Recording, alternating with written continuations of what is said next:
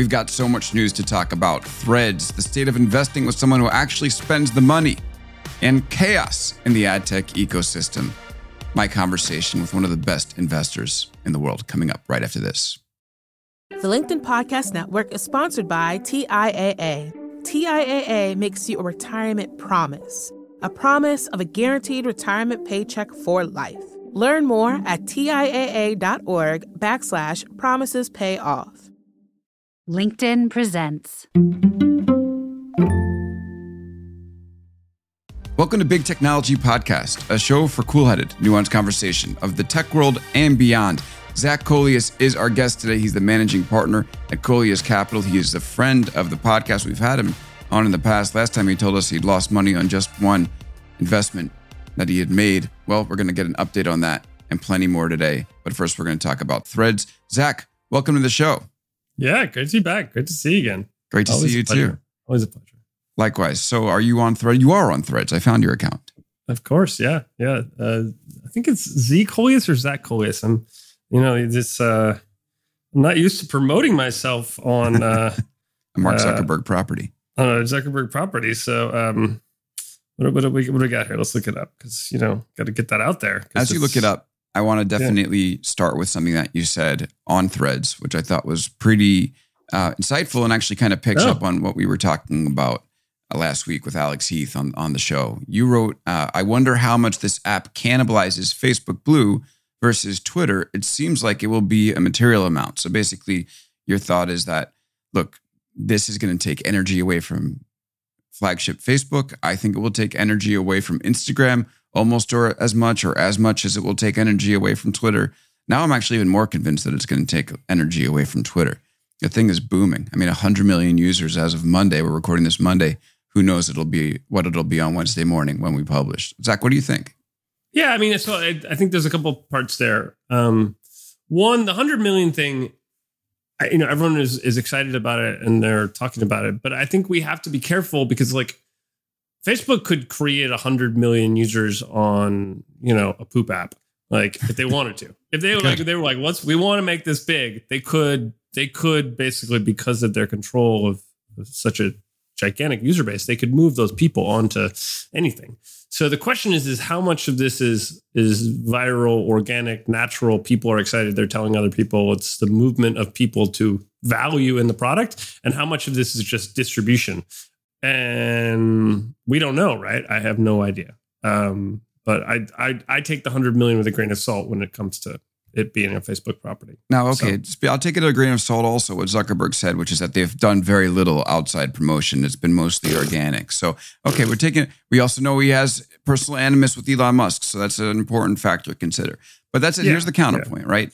Which is that Facebook has tried to create lots of standalone apps in the past. Many of them have failed. It tried basically a, a direct Snapchat competitor, and that didn't go anywhere. It had an app called Threads in the past, which was a direct message app, and that didn't Yeah. work. So Yeah. like this, something is obviously working. When you're Yes, in the yes. app, you feel there is an energy there. Yeah, no, no, no, no, no question.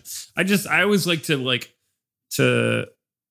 It's easy to basically look at a headline number and then just assume assume things, and I Mhm. think you know as we've learned in the past, um, those assumptions are not always correct. I think the other thing that I'm I'm particularly interested in is like you know remember the early days of Clubhouse and how unbelievably amazing it was, and how the community was just like just astonishingly good and then very very quickly basically the grifters the information entrepreneurs the people who are hacking human biases the angry political voices came in and they destroyed that community. And so i think what's what's interesting is how long will the magic that is threads right now? Like I, when i open threads i don't see a lot of that garbage. Like i'm seeing my friends and i'm seeing interesting things and like it's valuable. There's not a lot of garbage in it. Um what happens when um those those folks show up en masse and start start polluting the waters um i don't know i'm i'm i'm very i'll be very interested to see how it all plays out So thinking it through, like the argument with Threads would be that Threads was sorry, the argument with Space uh, Clubhouse was that it was really a feature, right? This wasn't a standalone app, right? This was something that might exist within a Twitter, But now you have Threads. That's a proven format, right? It's a text-based app like Twitter. Uh, The thing is, though, I mean, I'm not a consumer pro. Like, I don't invest in consumer really. So, like, you know, take this with a fistful of salt. Like, I'm not claiming to be an expert here, but like, I I think if Clubhouse could have maintained the magic that was the early days, that's not a feature. That's magic. That's Mhm. that's that's a special thing. That, that like at the end of the day, I think what I think the thing that the mistake that a lot of people made, including all the investors who dumped a shitload of money into it, was that they thought the magic that was Clubhouse was a function of the product that had been built. And what instead, that magic was the very careful audience curation that happened in the beginning. And that's what made it magical. And Threads is magical, right? Well, I don't know if it's magical. It's not Clubhouse magical, but it was like it's it's be- it's has not energy. polluted yet. So like the question is is is that lack of pollution is that sustainable uh, or is it going to go away? And I, I don't know. And there's I think there's interesting questions around if if there's algorithmic sort of tools that Facebook has developed to help keep it from becoming polluted. That which makes sense. Like with AI now, you can do some really interesting stuff that you didn't used to be able to do before. It would make sense to me that Threads is basically largely build a next generation AI for filtering the feed that works. Um, but I don't know.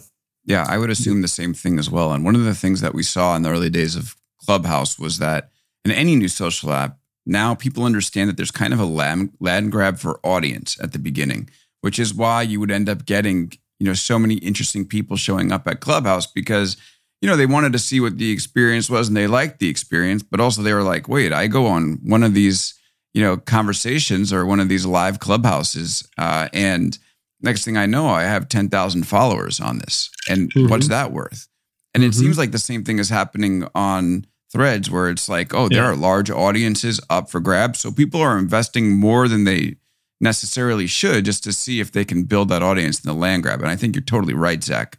The real question is what happens once, you know, that land grab starts to peter out and people say, is the audience that I have here worth the energy that I'm putting into versus the audience that I have on Twitter and LinkedIn or wherever it is? Yeah, like I mean, so like for instance, on LinkedIn, I have 140,000 followers on LinkedIn. Like, you know, theoretically, that makes me a big shot. In reality, yeah, it's not really all that impactful. And my Twitter following is, you know, a fifth of that, and it's substantially more impactful in terms of like the value that I get out of it.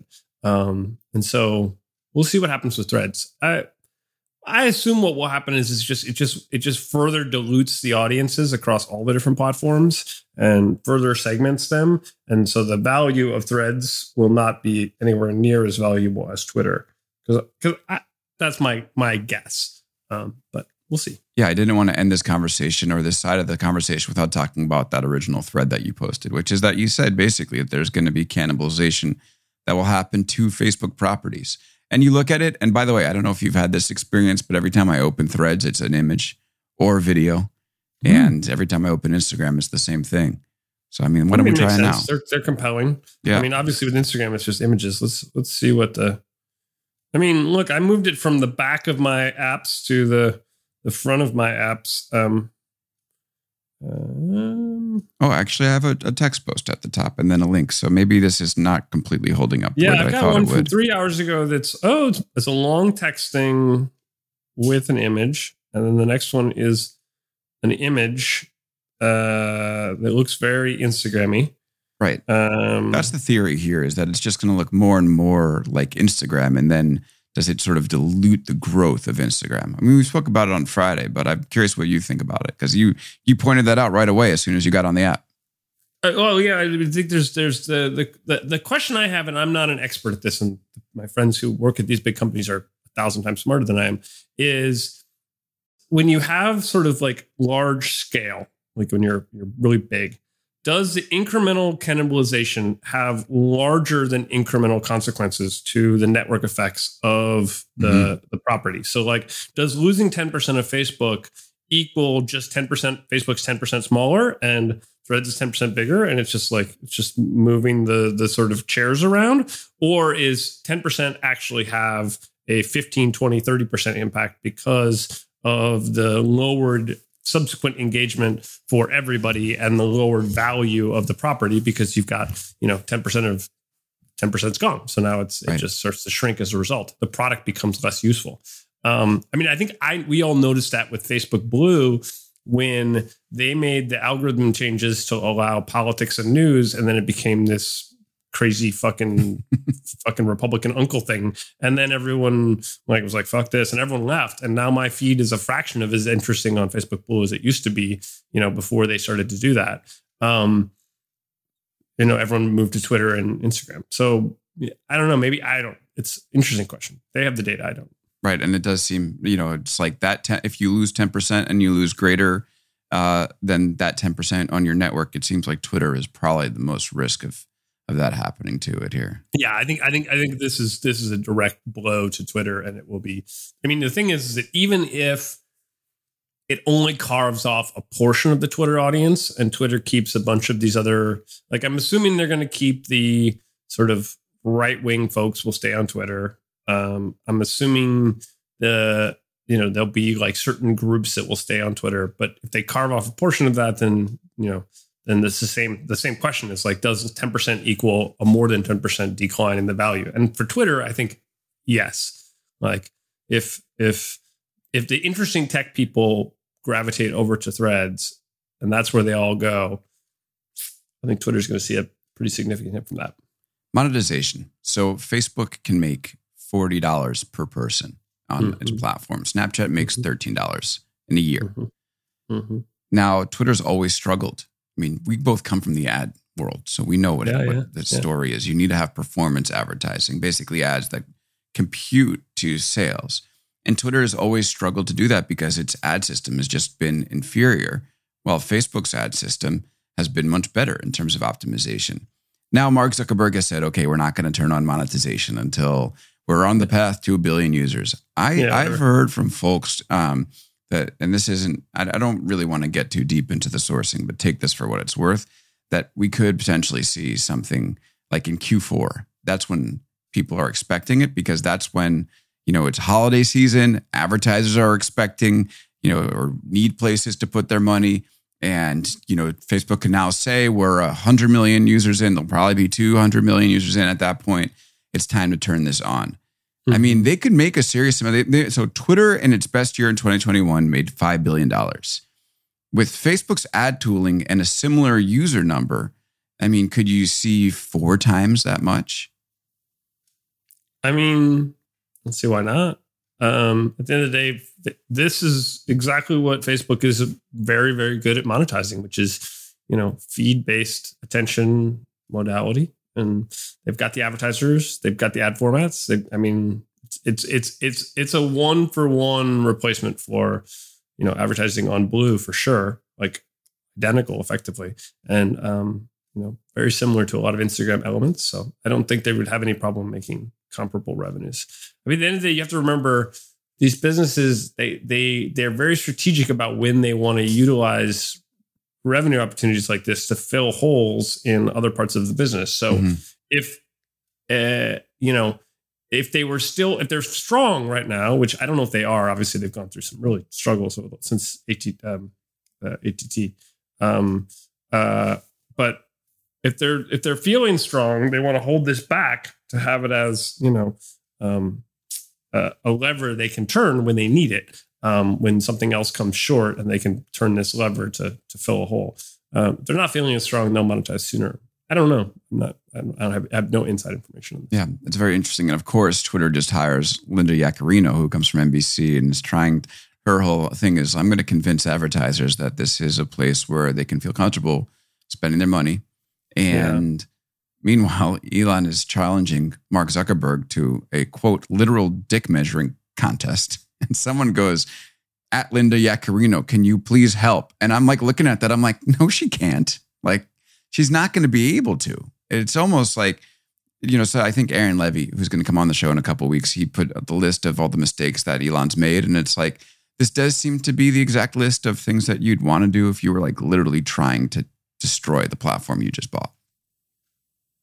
Uh, But push back on me, yeah. I'm curious what you think. I mean, look, I I generally have felt like there's like the the social media by definition creates this weird echo chamber feedback loop that causes humans to lose their goddamn minds. So like with Trump, we saw that.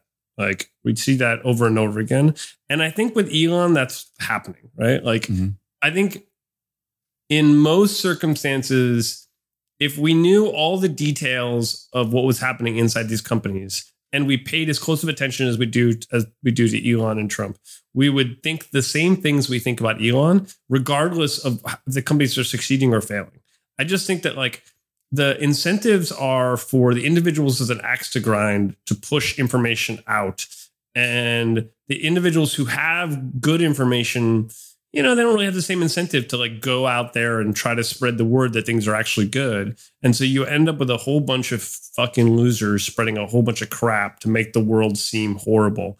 And Mhm. so, and then the feedback loop is the press just, they eat that shit up. They love it. They're just suckers for it. And so, like, all, any individual with an axe to grind, they, they like, they, they spread that shit. And I, I think it just leads to this really nasty feedback loop. And then the audience becomes very, very sort of convinced that that's the reality.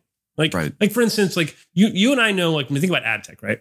Like when we read what the press writes about ad tech, it's just like it's hot garbage. It's total garbage. Yeah. They have no idea what they're talking about. They don't understand it technically. They don't understand it. They don't even understand the most basic concepts. Like they're just fucking is really morons. It- embarrassing. That's it's true. embarrassing. Yep. And and so then you're like you're like okay this it's like these people are fucking stupid. And then you're like you have to remember okay we know this is true for this. What level of relative insight do we think they have for everything else they write about? And the reality is probably not very much because they have to cover everything, right? Their job is to literally write about everything and to become experts in everything, which nobody is. And so then then you have to just assume that they're effectively playing to the their incentives and their incentives are to get clicks and the things that are that get clicks are outrage and and and and and playing into the human psyche and biases. And so so so therefore to bring this all back i think elon has got a lot of bad press hmm. because everyone loves to hate on the guy. I think he also enjoys playing into that. I don't know why but he does it seems but I, I if I had to if I had to underwrite the whole thing, put money on it, I think the the the perception of Elon versus the reality is very far apart, almost by definition, I'm sure. And I bet you the perception is skewed dramatically worse than the reality is. And I think that then I think we'll be surprised. I, I'm not I don't I'm not I don't have enough information to know if what's going to happen, but like I think on average, people are usually are surprised in these instances when things work out better than they thought they thought they would. Okay, well now I'm going to say my thing because you know I I think that first of all with I I don't want to spend the whole podcast talking about this. We have so much good stuff to get to, but I feel like we you want. It's should we should at least like take a moment to talk about it. So first of all, I think that that yes, like when you work in an industry and you read press reports about it, almost all the time you're rolling your eyes, and I Yeah. think that's that's certainly bad and true. I think that there are some reporters that are good and they and we know them from in the ad tech world. And I think when people Yeah. specialize, then they can actually get stuff right as opposed to what what we're talking what we were talking about in this past bit of conversation, which is like you have like, and I'm not gonna well, I'm gonna pick on the Guardian. Like you'll have like a, a journalist from the Guardian who tries to explain like real time bidding and like talks about how it's evil. And you like read that and you know anything about real time bidding, and you're like, just burn it, just burn, you know, print this out on a paper and burn it. You you should not be writing about this stuff. So yeah, those generalists, they definitely bring the whole profession down. Now, in terms of like the way that the press is um, handling Elon, like, yeah, definitely. I think the press is telling a story of Elon that's worse than what it is. But this is the thing that gets lost in it often is like, as a user, you can tell, like, you can tell sometimes that the product is, when you're the using a product was product and it's mess for- diminished, for, a It was- decade. no doubt it was a hot mess, but it's it's almost unusable now. And I, I'll just point to some of the decisions Oh, really? It's dramatically worse. What is it? What's Yes. worse in your opinion? I think that all right. I'll just go back to the um, the coup with uh, in Russia with Prigozhin or the insurrection, mutiny, whatever you want to Okay. call it. Yeah, yeah. I just wanted to know who the reporters were on the ground in Russia There's and no reporters on the Ukraine. ground there. There are no reporters on the ground in Russia. There, I mean, in, in they, the Ukraine. only good reporter in Yeah. Russia they put in jail. Yeah, yeah, no, I know. We spoke about him on uh, last last Wednesday's show. Yeah. Um, Okay, but let, let me say, like the people who are like, you know, the reporters on the ground in Ukraine or the people who are actually reporting on this and the living, I I wanted to see that blue Those check next to them. Yeah, but it was much harder to figure out who they were. It took longer. It did. It was less useful But but why, why do you think that's Twitter's fault? Because they removed the blue check mark from the all uh, every Oh, reporter. got it. Did And you it's used like- to be blue check? Sorry. Did you used to be blue check? Yeah, I don't. It doesn't matter Okay. about me. I'm Oh, talking. no, no, no, I, I don't look, care. I think that I do. I think. Yeah. I think what's interesting is, I I think it's. I think it's always interesting to call out to try to identify our own biases, even if we don't think that they impact us, right. because the thing that's that's um, they're they're real. I think they're very real. So Our biases. Yeah, yeah, yeah. You Okay. you have a bias. So all right, let's all right, let's say e- even if that's the case, even if that's playing in here, like Yeah, you do. Twitter is a news and information source. So I just want to know who's reporting. And I'm not going to say if I see a blue check mark next to them, I'm not saying I trust them. I, look, But I agree with you. The, the argument yeah. is a good argument. I don't disagree with the argument. The but the counter argument, Right. which is Twitter needs to figure out how to separate who is a real person from a bot. hmm They have to do that. That's the only way to basically take Twitter to the next level. Otherwise, the fucking anons and the the and doing it with the legacy blue check system was not working. It was not working. And so the idea, the big idea was great. Let's get the users to pay a little bit of money and then use that money to fund uh, making more money from the platform. And if we get all the users to do that, it will work. And that's an idea. That Mhm. idea didn't work.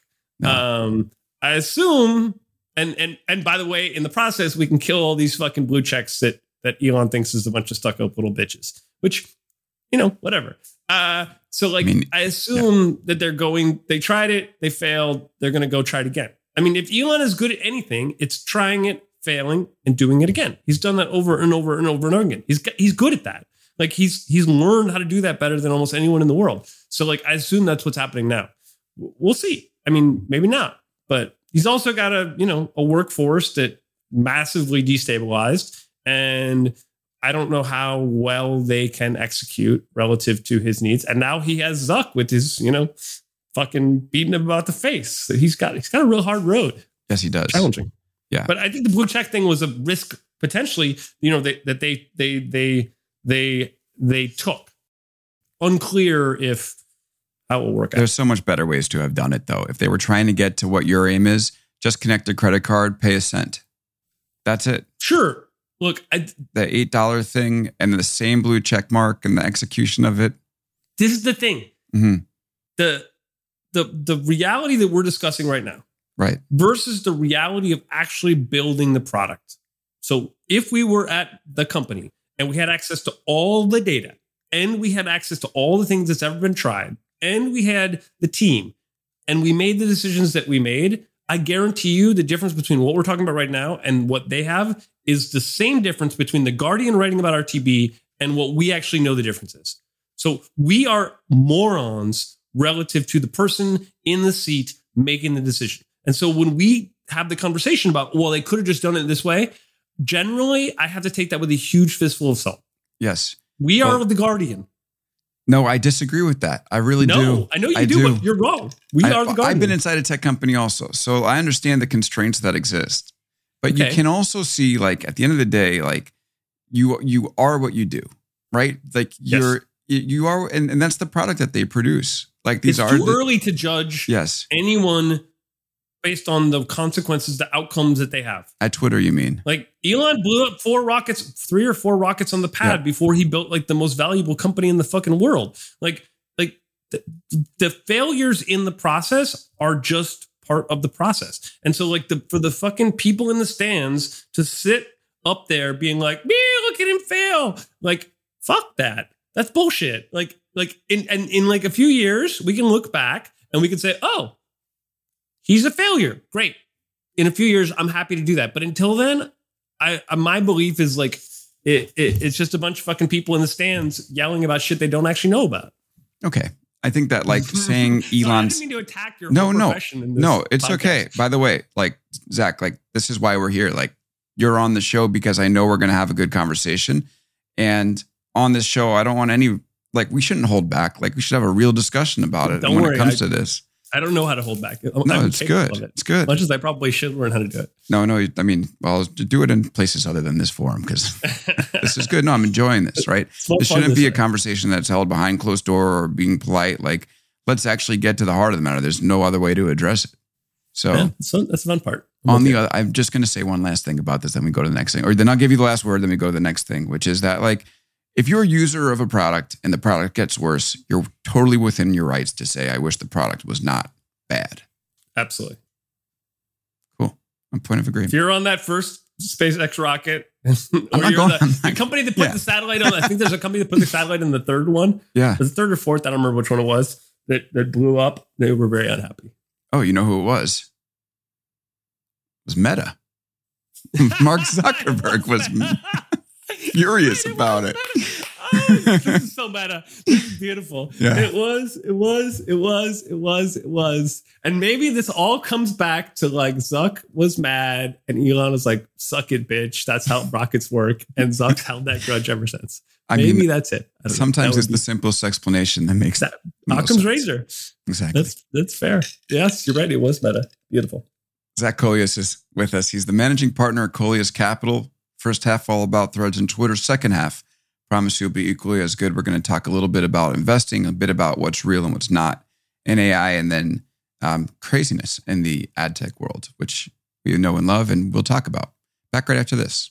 The LinkedIn Podcast Network is sponsored by TIAA. In the last 100 years, we've seen financial markets swing, new currencies come and go, decades of savings lost in days, all showing that a retirement plan without a guarantee, quite simply, isn't enough. So, more than a retirement plan, TIAA makes you a retirement promise a promise of a guaranteed retirement paycheck for life, a promise that pays off. Learn more at TIAA.org backslash promises pay off.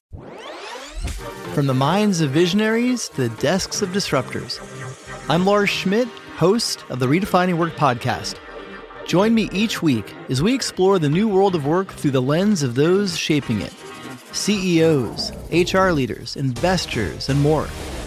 Be a part of the conversation that changes everything. Subscribe to Redefining Work today.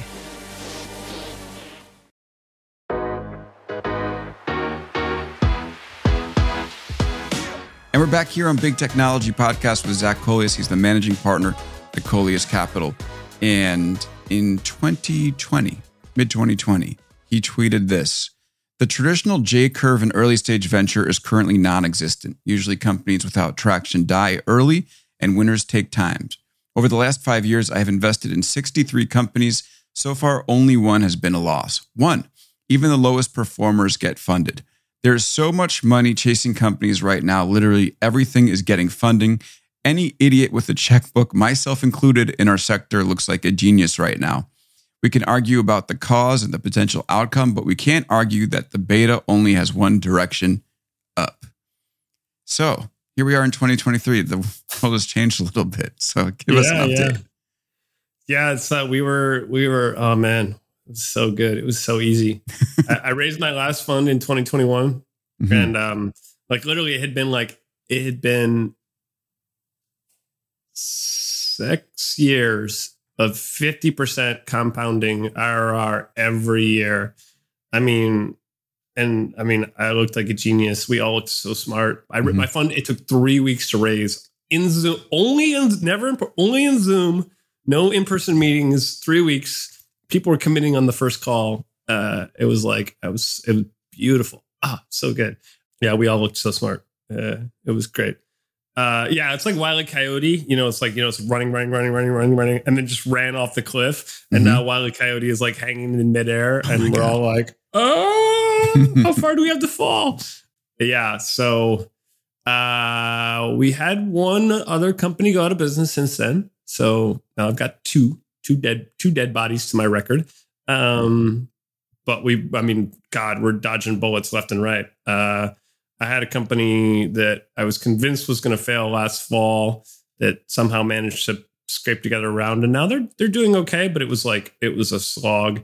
Um, I have another company right now that is fighting tooth and nail to stay alive, um, and it's it's challenging. Um, and yeah, I mean the the funny, I mean, literally before before the bear market began, you know, a year and a half ago, uh, I mean, I would I would have multiple exits a year, and every company would effectively mark up every year. And you know, now it's I haven't I haven't seen a carry check, new carry check, uh, in a year and a half. Um, okay. And yeah, being a, being a VC right now in a bear market is a much harder job. It's still a fraction as hard as being an entrepreneur. Like being an entrepreneur is 10 times harder or more. It's so much harder. Your job's harder than being a VC. Like this job is not that hard. You can make it as hard as you want to. Like you can, like if you want to work 80 hours a week, you can, but it's you don't have to. Um, uh, and there's diminishing returns, which a lot of people don't talk about in VC, but like it's still an easy job relative, but it's much harder than it was. Yeah, back when everything went up. I mean, literally everything. Every, yeah, yeah, it's crazy. What do you mean? There's diminishing returns.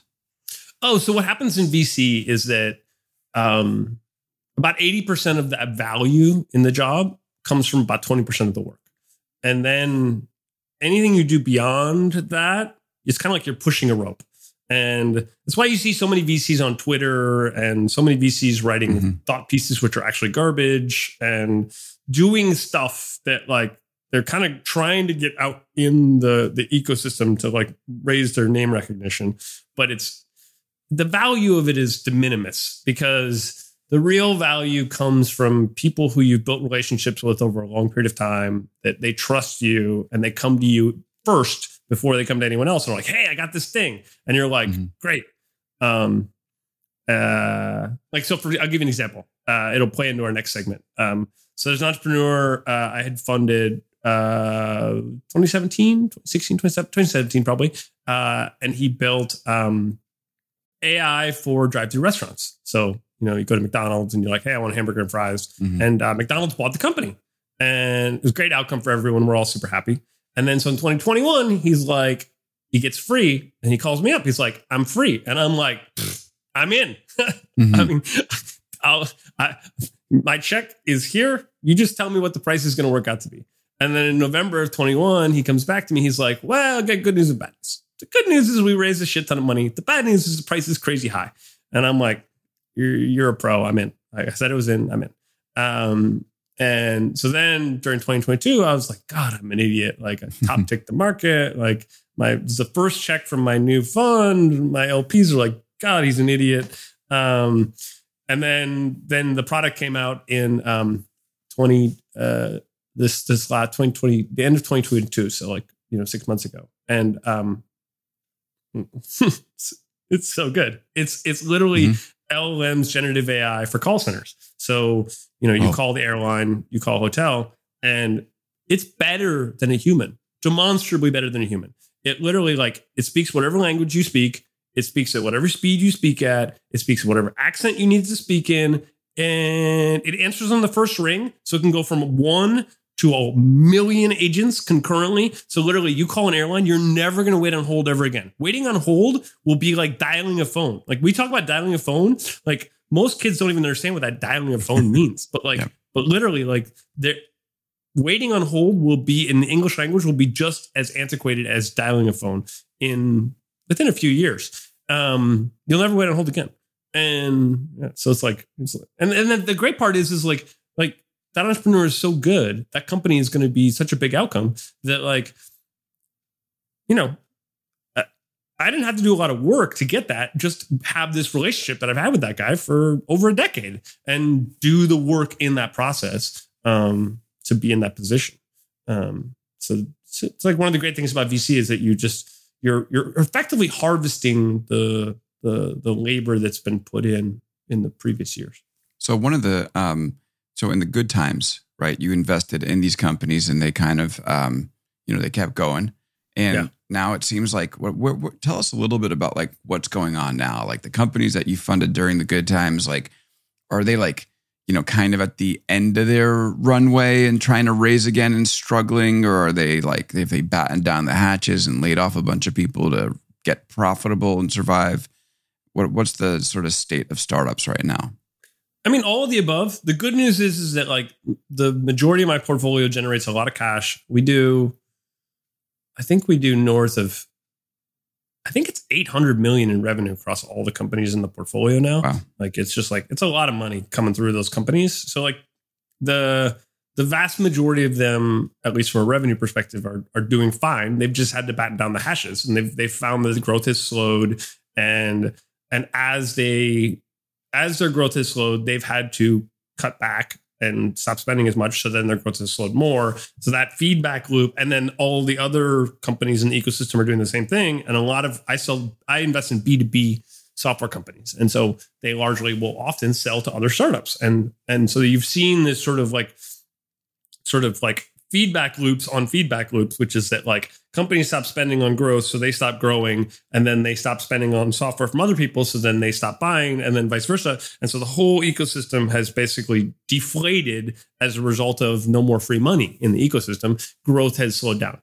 That's you know that's normal. That's part of what a bear market is. It it it, it weeds out a lot of the companies that were playing company and pretending to be real things, and then it weeds out a lot of these companies a shit ton of these companies that the VCs were funding with a bunch of dumb money and that were that were all just fueled by dumb money. And those companies are going out of business. Mhm. thankfully i don't invest in that shit. So like Yeah. i'm not getting hit yet with that but the whole ecosystem is getting hit. And so everything is going down. And so you know the companies of mine that are um that have not yet found revenue at scale they're they're in a tough spot like And they, what they have to find product market fit Mhm. or they they die and what Um, about the markdowns? Like, is that also becoming a thing that oh a yeah lot of the companies that you're Yeah. working on are doing? Yep, we have a company that that did a markdown recently.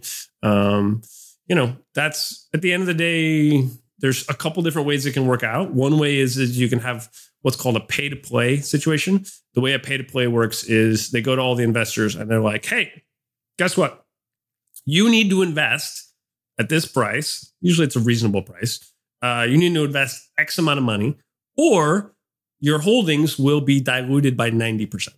So before you own 1% of the business, if you don't invest now in this round, pay to play, you're going to lose 90% of your, your, your investment. So now you're going to own one tenth of 1% of the business. Uh, massive dilution unless you invest. So there's pay to play. I haven't had a pay to play happen yet in my portfolio. Um, thankfully, thankfully they're in good shape, but like I, it could happen. It's possible. Um, and then then you just have to re-underwrite the company. You have to go in, you look at how they're doing, you talk to the you talk to the customers, you talk to the team, you're like, okay, do I want to re-underwrite this company at this price? Yes or no? It's just a decision that gets made on the spot. Um, and then you have down rounds, which are company goes out and they try to raise money, and the money that they're trying to raise is um, uh, at a lower price than they would have raised before. And the problem with down rounds is that you end up with this situation where the existing investors have an incentive to play chicken with the new investors. Mhm. So, I, a weird. I'll give you an example. We had a down round um, uh, right at the beginning, actually, of 20, uh, 2022. So, right at the beginning of the bear market, and uh, the the founder had gone out and tried to raise money and tried to raise money and failed, failed, failed, failed, failed. And it- he was on bad terms with his existing investors. It was a kind of a weird, weird, weird dynamic. And the new investor comes in and it's like, I want to invest in the company, but seeing as you have bad terms with your existing investors, fuck them. I want them to take a 90% write down. Wow. Um, so a total cram down of existing investors. And the existing investors were like, hmm, fuck it, shut it down. Just shut down the whole business. They're playing chicken because they knew that they could get a better deal than that. That that and but but their leverage was to just shut down the whole business. And mm-hmm. so the entrepreneur calls me up and is like literally crying, like, ah, ah, ah this is bad. What the fuck? Like, I'm, I'm trying to save the company here. And I'm like, dude, this is a negotiating posture. This is how it's going to work. And then the new investor is like, ah, why am I even bothering with this? Like, what are you doing? And I'm I'm a reasonably big size shareholder in this company. I I mean, I have maybe like 500 invested in this company, and so like it's enough that I care. So, and I call the existing investor. how I'm much like, invested? "Hey," what's that? How much did you have invested in it? 500k. Okay, yeah. Um, so like it's enough that like You don't I want to care. lose that. Yeah. Well, I mean, this is my job, right? Like, Right. So, you know, the current the current portfolio is about a hundred million of deployed capital. Um, so like, I have to spend my time accordingly, and you you want to spend it on the winners, not the losers. And so you you know, when there's a write off occurring, you just that is what it is. So I, so in this instance, I go to the existing investor. I'm like, hey, there's got to be a way we can work this out. And so this ends up being six weeks of phone calls between these three parties, with me being the mediator, trying to get this thing sorted out.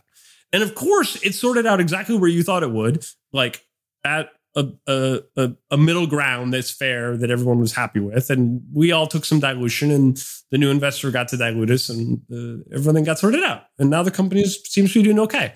But like these these down rounds are like just incredibly time consuming. Like it's Yeah. just a real because because this chicken that gets played between the existing investor and the new investor, the the leverage that they both have is simply to be a stick in the mud. To and so then you end up with this very complicated dynamic that's very time consuming, and and and so when that happens, it's yeah, it's painful, very painful. Now, I wonder a little bit about AI because, like, there's been this moment, and we spoke about this with Elliot Brown last week, but there's been this moment where, like, people say AI, and all of a sudden it seems like it's brought back, like, the roaring, you know, 2020, right? Yeah, and yeah, now yeah, it's yeah. like, well, how much of this is actually investable? There's been reports that, like, actually interest in ChatGPT is going down. I had it on Google Trends. Some people had it on, like, the actual web traffic to this stuff. So Mm-hmm. I'm kind of curious, like, are, are you seeing? So you mentioned the call center uh, Yeah. application. That's very interesting. yeah, Are you yeah. seeing like real and practical uses of this latest wave of generative AI? And can you share a few examples? Yeah, yeah. No, I mean, I'm, I'm I've seen quite a few. I, I I'm I'm a real believer in um what I'm seeing.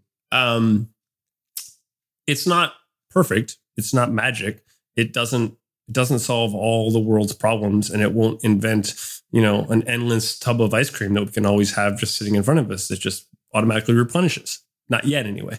Um, but it doesn't, it is powerful. So for instance, I have another company in the uh, business process outsourcing space. So they basically, they take things that were done by humans in the Philippines and in India before, and they automate them. And it's like, it's better. It's demonstrably better than what they were getting before. It's Like cheaper. what type of it's processes faster. do they automate? Um, they're not very public, so I'm not gonna, Okay. I'm not gonna. Like I used what- to report on this company. Um, oh, what's it called? Uh, name's escaping me right now. But Okay. it's uh, they they yeah they did robotic process automation. Is it similar to that type of stuff? similar in a way. It's different. This is this is different in its own way, but there. But yeah, there's there's some similarities. But but the end the end result is is that AI makes that better. You know, for the call center thing, AI makes that better. Mhm. Um, for uh, I have another company called Fireflies. You might know they do. Mhm. Um, uh, they do your Zoom calls. They basically transcribe your Zoom calls and they turn them into action items. And and I mean, Fireflies is. I mean, AI has made. They got early access to GPT four, and Mm. I mean, God, that product got. It was already good, and it got really good. Like people, are, if you're not using Fireflies right now for your Zoom calls, you're making a mistake. So wait, what does it do? It just transcribes and then gives you like some notes and action items. Yeah, so it, it transcribes the entire call, figures out what you discussed, and then creates all of your follow ups and action items, and it Oh, can push cool. information into your CRM. Like it does. It's. I mean, if you're if you're a professional and you're doing calls that have anything that you need to keep track of, and you're not using Fireflies, you are literally making a mistake. Yeah, the company Full that I, stop. company that I was thinking of again is UiPath. Um, yeah, UiPath, and- of course. Yeah, Romanian company, amazing Yeah. company, great. Yeah. Yeah, Um, yeah. No, no, UiPath is great. Um, but AI has taken that whole market and like that, and and really dramatically increase the performance of the products. And so if you think about that, at the end of the day, like all software products are is they're like tools to help people do their jobs better. And when you make those tools better, then people can basically get better outcomes and they become more efficient and the world becomes a better place. And so broadly, I think AI is um it's a big, big monster awesome trend. And we're seeing we're seeing a lot of consequences. Um when it comes to like the consumer use case, like ChatGPT as a consumer use case, I still prefer to search and read the source materials versus like go just ask the question of ChatGPT. I find the answers are kind of like they're they're kind of like they're weak. They're just they're just sort of soft and they're not they don't have an edge to them that I find interesting and I don't understand the conflicts between the various different positions on a subject. It's just mm-hmm. like, oh, here's the answer. And then you go read the source material and you're like, yeah, it might be the answer, but it's it just seems like it's sort of the mismatch center. Like it just like take all this, mash it together, and come up with the most probabilistically sort of vanilla answer we can get. So I I have not found ChatGPT has not become like one of my main go-to sources, but that's just me personally. Um, and I'm not a consumer investor, so I don't have a good sense of like where consumers are thinking about it from a personal use case. Yeah, and it's just one of those stories where the data is also just like very instructive. I think in terms of like, all right, well, less people visiting. I mean, I know they did release an app, but I don't see it very high in the app store. So, um, where are you on product? I mean, you're doing AI business software. Where are you in terms of like productivity and jobs? Do you think that this is going to be something that helps create jobs? Or well, I mean, take the call center one. Right. It's a good example. Um, when that happens, the pace that it will happen at will be so fast. I, I, I think it will be massively destabilizing. Like, Mhm. so think about if you're an airline and when, when, you know, when United rolls out, you know, this company's solution, um, any other airline that doesn't have it within 12 months is going to be like, they're screwed. I mean, I, I'm not going to do business with an airline that doesn't answer on the first ring Mhm. like and like i get that now because of status and like when i have to deal with that airline that doesn't have that i'm like ah i can't handle this um, Yeah. and so now every airline will be able to provide first ring better than a human ai call center so they're all going to change very rapidly right they're all going to switch and all those jobs are going to disappear overnight like i mean you're 90% of those jobs give or take will will will be eliminated and when you do that across all the call centers in the world, it's a lot of very jobs. destabilizing. Very destabilizing. So what happens to society in that case? I, I mean, look, long term, I think the oh, these tools make us more productive and it increases economic benefit and everyone's going to be happy. Short term, that's the problem. Is that like technology now is speeding up the rate of of disruption and destabilization, and I don't think people handle that. Humans don't handle these things well. They No. go fucking crazy. And so, like when you take all the call centers in the Philippines and you lay them all off all at once, that's going to be a big problem. Yeah. So when you read Marc Andreessen's "Will AI Save the World" essay, Well, he he's got to. At the end of the day, do I want a world where we create things like AI to make us more productive and smarter? Yes. Is it? Do I do I think most of the doomers are idiots? Yes. Mhm. Um. So I largely align with Marc Andreessen, but at the end of the day, like there's nuance in the middle. am I afraid of the consequences of AI in terms of destabilizing human systems? Absolutely. Am I afraid of AGI in the long term? Yeah, it's not a zero. Like there's real risk of like long term long term AI cataclysm. That's that's that's not zero. And like two or three years ago, before you know we came out with LLMs and generative AI, the number was a fraction of what it is now in terms of like that risk number. And you know, on the other hand, humans are just so stupid that like if you leave us to our own devices, like we I'm more scared of humans and nuclear war and global catastrophe as a result of the way that we treat this planet than I am that much more scared of that than I am of of of of AGI destroying all the humans. So therefore we either we have to we have to become smarter or we're going to destroy ourselves because we're so stupid. Yeah, I'm in the same camp. Um, okay, so let's talk about MediaMath. Media Math is one of yeah, yeah, the the most important ad tech companies I think of the last 10 years. Um, and they just completely went bankrupt and they're shutting down. And it's just an interesting story to me because, like, the way I think about it, if MediaMath can't make it, then nobody can make it. So, Well, that's not true. Trade Desk is a, a large, Desk is doing well. public company. Yeah. they're, but they are the only survivor really from that. Well, there's there, there's there's Trade Desk. mhm. I mean, at the end of the day, like the the the like what happened to my company, Triggit, was the very beginning of the emergence of the sort of like duopoly or triopoly, which is Facebook, Google, and um and I guess Amazon. They, just they just crushed the the open ecosystem, and they they they you if you're an advertiser, you have to work with them. And if you were a you know supplier of tools for advertising on the open ecosystem, um, you got you got your ass handed to you. Now, Trade Desk has done very well to to navigate that, and they built a big business. But otherwise, everyone else is dead. So what do you think? unless is- you do, unless you do, you play in the sort of gray areas. There's lots of money to be made in the gray areas. Like if you're if you're comfortable with ethically and morally unclear things, then there's plenty of money to be made in those areas. yeah. So oh, what are the um un- morally unclear things?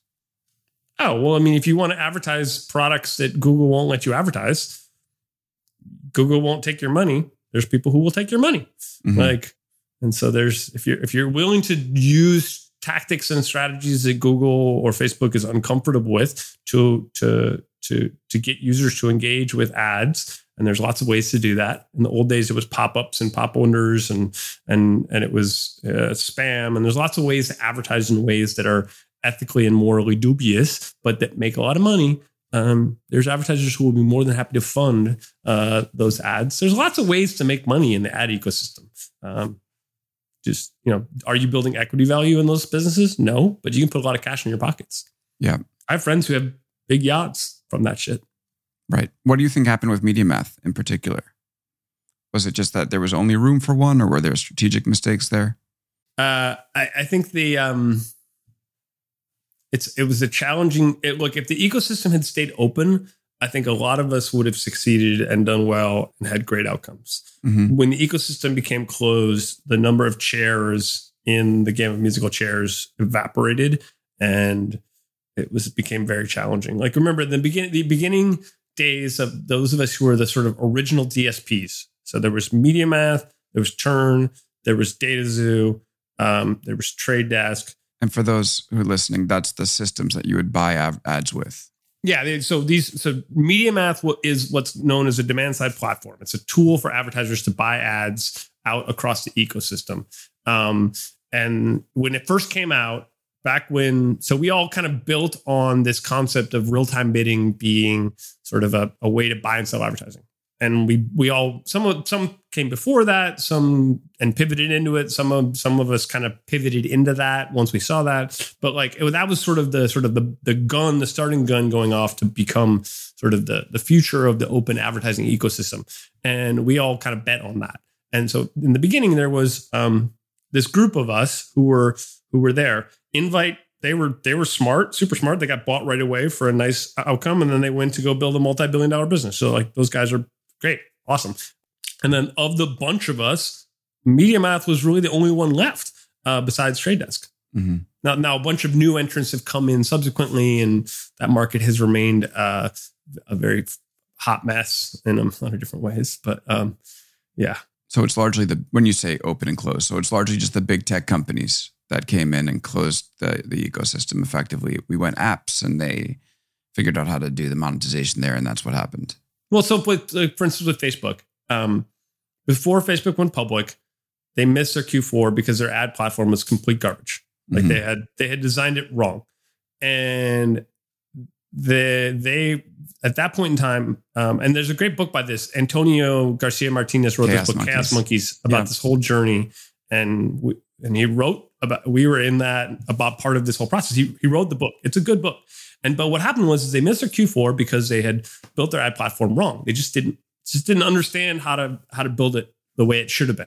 And then they um Zuck goes to the ads team and he's like, guys, what are we gonna do? And he's like, give me your bet 10 best ideas. And one of the ideas uh, was to open up the Facebook ecosystem to allow independent companies to av- manage the advertising and target the advertising on Facebook for advertisers. And so um, Zuck said to the ads team, great, do all your ideas. And that was one of them. And so then the ads team came to companies like us and were like, hey, do you guys want to buy ads on Facebook? So it's an open ecosystem. Like we were allowed to participate in that in that ecosystem. And we were like, absolutely. we're there with bells on. And you know, my business went, we we made it work. Like literally the the click-through rates when we were first advertising uh, on Facebook. So before we got in there, they were lucky to get one click for every 3,000 ads. So you Mhm. run 3,000 ads, you get one click. And they were making pennies per per per thousand ads as a result.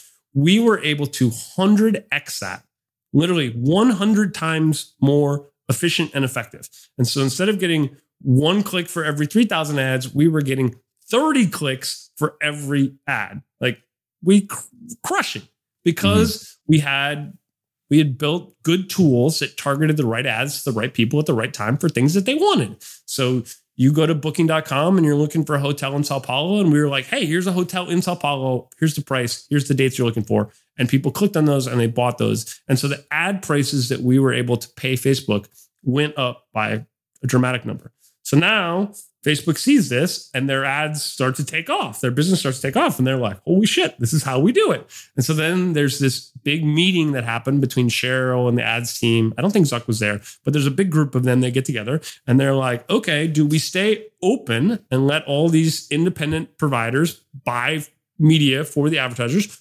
Or do we fuck all those guys, build mm-hmm. the tools ourselves and close and go direct so the advertisers have to buy from us directly? They chose to go direct and to become a closed ecosystem. So I have a scar across my belly from one side to the other yeah. from getting gutted by Facebook as a result of that decision. Uh, and my business, I mean, we literally went from a million in revenue to 30 million in revenue in 12 months. And we had 300 million in revenue on the books. Like we were like, we would have blown it out mm-hmm. if they had stayed open, but they went the other direction. That was that. And so the, the whole ecosystem has largely done that. So Google has done that. Facebook has done that. Amazon has done that. They've all kind of become very closed. Mm-hmm. Okay, last question for you. Still living in San Francisco? I am currently still in San Francisco. No, Miami plans on the books. Oh no, no, Miami's never been my jam. Um, yeah. I mean, I'm I'm deeply, deeply, deeply frustrated with this city. I'm mm-hmm. deeply frustrated by the idiocy that they have driven the city into the ground. Um, it's choppy right now. There's there's there's there's hints of of goodness again, and it's they're cleaning up. They're doing a good job cleaning up parts of it, but like I mean, they they literally destroyed this city, and it's going to take mm-hmm. years years to grind our way through this. Um, the big the big question for me is what happens in the next election. Like if the voters of San Francisco are like, oh, we want more of this, I've become very depressed and dispirited. If the voters of San Francisco are like, okay, enough of this, let's get rid of these idiots that like are just like, I mean, these these these these there's ideologues run the city and they just do stupid things after stupid thing after stupid thing. And it's like the voters, if they they put up with more of this and mm-hmm. yeah. It's gonna be bad. Well, I'll be there in 10 days. So maybe you and I can oh, have yeah. a coffee. Hang out. Be nice to see you in person. Come have come have coffee in my in my hood and we'll I'll show you uh I'll show you around. That'd be great. Zach, yeah. thanks so much for joining. Great to see you. Oh, my pleasure. Great to see you too. Awesome. Thanks everybody for listening. Thank you, Nate Gwattney, for handling the audio, LinkedIn for having me as part of your podcast network. And once again, to all of you, the listeners, if you've been listening for a while, want to give us a rating on Spotify or Apple Podcast, that would be awesome. If you're a new listener and want to hit subscribe, we do these flagship interviews every Wednesday. And then we break down the news on Friday. On Friday, Ranjan, Roy Ranjan Roy is back with us. We're going to cover everything that's happened this week. You don't want to miss it. All right. Thanks again for listening. We'll see you next time on Big Technology Podcast.